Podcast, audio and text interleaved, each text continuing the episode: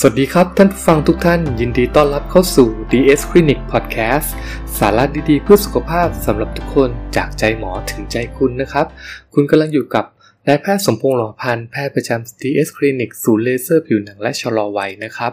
นี่ก็มาถึง EP ที่ 2 แล้วที่เราทำการรีวิวหนังสือเรื่อง Healthy Aging เกิดแก่ไม่เจ็บตาย จากดรสุภวุฒิสายเชื้อนะครับ จาก EP ที่ 1 ที่หมอกล่าวถึงเรื่องของกฎเหล็ก 5 ข้อของศาสตร์ชะลอวัย ประกอบไปด้วยเรื่องของการกิน กินให้น้อย ข้อที่ 2 ออกกำลังกาย 30 นาที ต่อวัน ข้อที่ 3 ห้ามอ้วน ข้อที่ 4 ดื่มไวน์ได้แต่พอดีและข้อที่ 5 ห้ามสูบบุหรี่โดยเด็ดขาด และดรสุภวุฒิให้อีกข้อหนึ่งก็คือ ต้องนอนหลับลึกได้ 1 ชั่วโมง 50 นาทีทุกๆวันนะครับ ทีนี้เราก็จะมาเจาะลึกใน EP ที่ 2 เกี่ยวกับเรื่องของการกินเพื่อสุขภาพนะครับศาสตร์ของการกินเพื่อสุขภาพชะลอวัยเนี่ยจะเน้นสรุปเลยนะครับว่าคือกินให้น้อย ควรกินให้น้อยหรือ less eating นะครับการกินให้น้อยเนี่ยหรือว่ากินเมื่อไหร่เนี่ยคุณดรสุภวุฒิเนี่ยให้ความสำคัญมากกว่าเราควรกินอะไรดี หรือควรกินสิ่งที่มีประโยชน์ให้มากๆนะครับ คือท่านบอกว่ายิ่งกินน้อยยิ่งดีนะครับ โดยให้คำแนะนำก็คือให้เป็นเทคนิคการกินที่เรียกว่า TRF นะครับ ย่อมาจาก Time Restricted Feeding นะครับ ก็คือให้จำกัดเวลาในการกินนะครับ ดรสปูดเนี่ยแนะนำให้รับประทานอาหารเพียงแค่ 2 มื้อนะครับ ก็คือตัดมื้อเย็นไป แล้วก็ควรกินอาหาร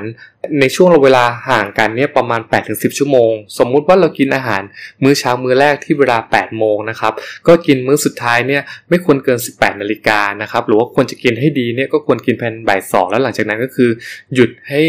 ระบบการทำงานของระบบย่อยอาหารระบบลำไส้เนี่ยได้พัก ควรจะพักประมาณ 16 ชั่วโมงนะครับ ถ้าเกิดเป็นกฎ IF หรือว่า TRF เนี่ย เราก็จะเรียกมันว่า8ทับ16 นะครับ คือตัวเลขที่เหมาะสม คือกินในช่วงเวลา 8 ชั่วโมง หลังจากนั้นหยุดกินละ แล้วก็มาเว้นให้กระเพาะลำไส้ว่าง 16 ชั่วโมง แล้วค่อยกลับมาเริ่มกินใหม่ในอีกวันหนึ่งแต่สามารถทานน้ำอะไรได้นะครับ ก็สำหรับใครที่กลัวว่าจะอดอาหารมื้อนึงแล้วเราจะตายไหมเราจะเป็นลมไหมเราจะหิวไหมร่างกายก็ค่อยๆ ใช้ระยะเวลาในการปรับตัวนะครับ ประมาณ 1-2 อาทิตย์ ให้เราดูตัวอย่างจากทีมหมูป่าเป็นต้นนะครับ เมื่อ 2 ปีที่แล้วเนี่ยเขาทำการอดอาหาร 2 สัปดาห์ แล้วก็อยู่ในถ้ำหลวง แล้วก็เพียงแค่รับประทานน้ำก็เห็นว่าสามารถอยู่รอดแล้วก็กลับมาสามารถฟื้นฟูสุขภาพได้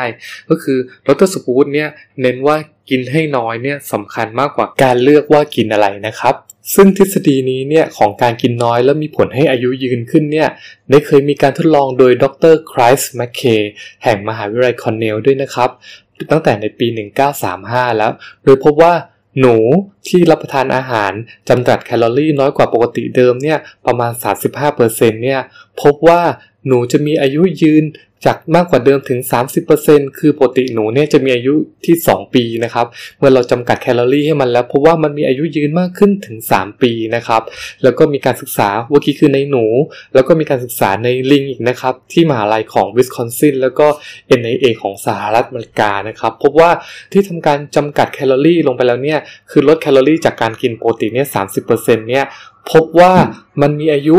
เฉลี่ยเนี่ยเพิ่มขึ้นกว่าเดิมถึง 2-3 ปี แล้วก็ปกติเนี่ยทำให้ปกติเดิมเนี่ยอายุแม็กซิมัมที่สุดของมากที่สุดของมันเนี่ยอยู่ที่ 40 ปี ตอนนี้เนี่ยพบว่าอายุมันพุ่งไปถึง 43 ปี แล้วก็ยังมีชีวิตอยู่ถึงปัจจุบันโหแล้วก็มีการศึกษาในคนด้วยนะครับ ในปี 2008 มีคนศึกษาด้วยกันทั้งหมด 218 คน จากการที่เราจำกัดแคลอรี่ให้กับเขาเนี่ยร้อยร้อยละ 25 เป็นเวลา 2 ปี พบว่ากลุ่มที่ประสบความสำเร็จในการลดแคลอรี่เนี่ยสามารถลดทั้งทางด้านความดัน ลดคอเลสเตอรอลแล้วก็ลดเบาหวานไปได้ด้วยนะครับ ว้าวเกิดใครอยากลองดูก็ได้นะครับ แล้วก็ยังมีการศึกษานะครับว่าเทคนิค TRF เนี่ยมันสามารถลดน้ำหนักได้ด้วยนะครับมากมากกว่าที่แค่ทำให้อายุยืนเพียงแค่อย่างเดียวนะครับ เพราะว่าเทคนิคนี้เนี่ยสามารถลดน้ำหนักได้อย่างมีประสิทธิภาพ แล้วก็ทรมานน้อยกว่าวิธีอื่นๆ เช่นวิธีketogenic diet นะครับ เพราะว่าสามารถลดได้เป็นเฉลี่ยแล้วเนี่ย คือเขาคำนวณแคลอรี่เนี่ยสามารถลดได้ถึงวันละหนึ่งขีดเลยนะครับเกิดใครสนใจอยากหาวิธีลดน้ำหนักที่ไม่ทรมานก็สามารถลองวิธีนี้ดูนะครับ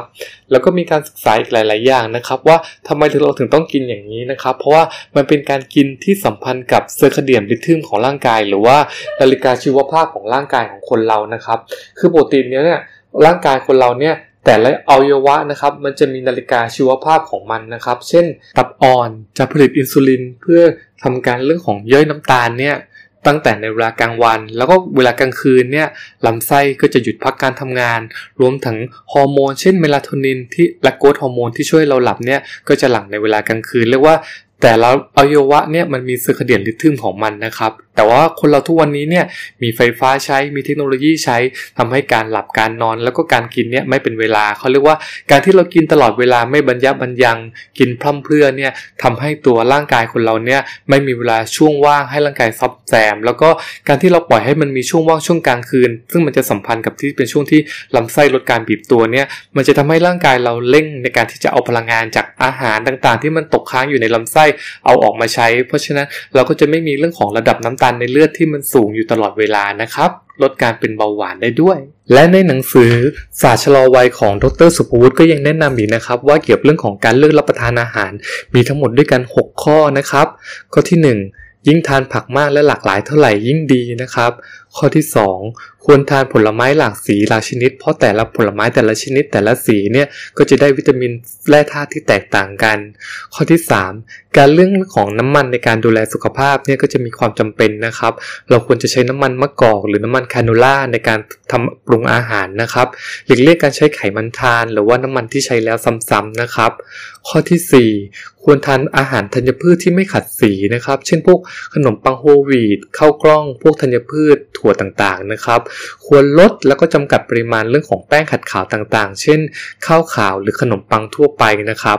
ข้อที่ 5 ควรเลือกรับประทานโปรตีนที่ดีต่อสุขภาพนะครับ เช่นพวกเนื้อปลาต่างๆ หลีกเลี่ยงเรื่องของรับประทานเนื้อสัตว์แปรรูป เช่นพวกไส้กรอก เรื่องของแฮมเบคอนต่างๆนะครับ และข้อ 6 ข้อสุดท้ายควรจะดื่มน้ำในแต่ละวันให้มากนะครับ ควรจะดื่มได้ประมาณวันละ 2-3 ลิตรนะครับ แล้วก็ลดเรื่องของการดื่มน้ำชาแล้วก็กาแฟนะครับรวมถึงเครื่องดื่มที่มีความหวานน้ำตาลมากๆนะครับ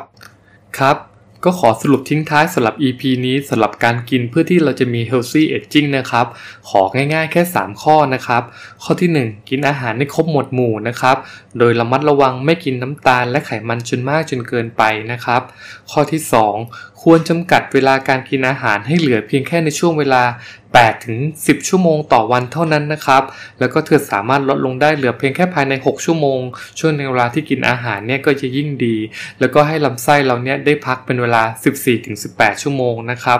สำคัญนะครับ กินเมื่อไหร่สำคัญมากกว่า เราจะเลือกกินอะไรนะครับ ข้อที่ 3 คุณหลีกเลี่ยงการกินอาหารหนักตอนเย็นโดยเด็ดขาดนะครับ ให้กระเพาะและลำไส้ของเรามีช่วงเวลาได้พักฟื้นและซ่อมแซม และให้กระบวนการร่างกายของเราทั้งหมด ได้รับการพักผ่อน แล้วก็ได้รับการฟื้นฟูตัวเองถึงระดับ DNA นะครับ วันนี้หมอสมพงษ์ DS Clinic ขอฝากคำแนะนำเกี่ยวกับการกินเพื่อสุขภาพไว้แค่นี้ก่อนนะครับ และเดี๋ยวมาติดตามใน EP ต่อไปนะครับ ขอบคุณครับ สวัสดีครับ